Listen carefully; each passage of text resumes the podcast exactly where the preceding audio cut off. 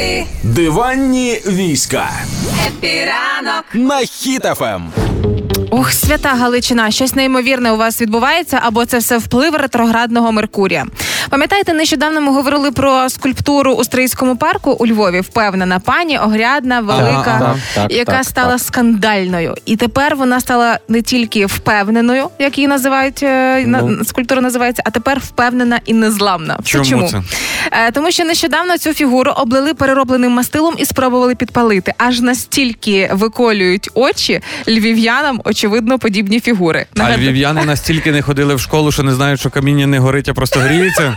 Можливо, нагадаю, що востаннє так львів'янам виколювали очі соски дівчат, які ходили без бюстгальтерів. Пам'ятаєте, років два Ага, тому був да, такий було. скандал. Тепер всі дівчата приїхали в Київ і тут ходять. Е, Молодці.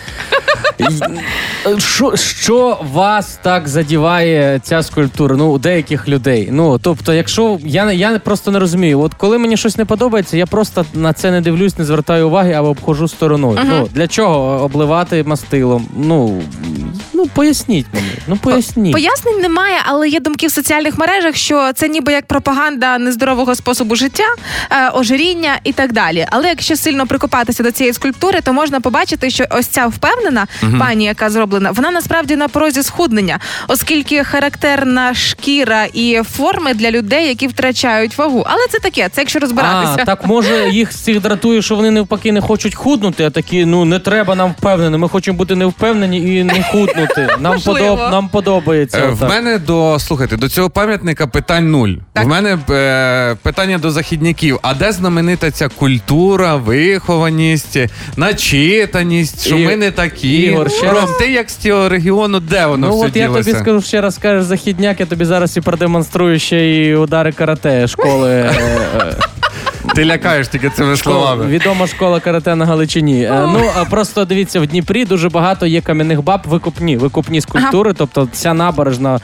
І там різні, і там не ідеальні форми всіх. І нормально, да? На острові Паски сидять фігури, закопані по шию. Так що, ну е, це нормально, це прояв просто Людини. людини. То через те ти переїхав з своєї святої Галичини в Дніпро, бо там все нормально.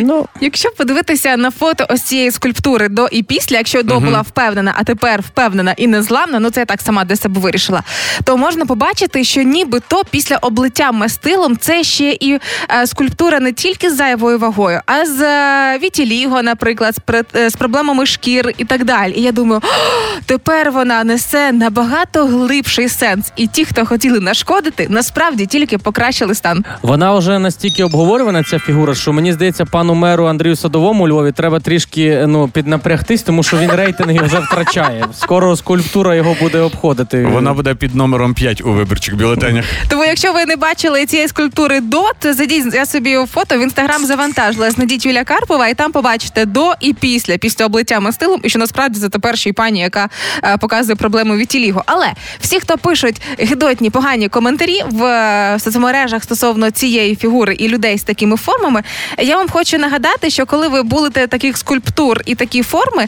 то згадайте про те, що на таку людину може бути схожа ваша мама, тітка, сусідка, бабуля, можливо, сестра. Тому трошки Ох ти, Юля, більше вмієш закрутити. трошки більше емпатії. Але загалом незламна і впевнена тепер. Це круто.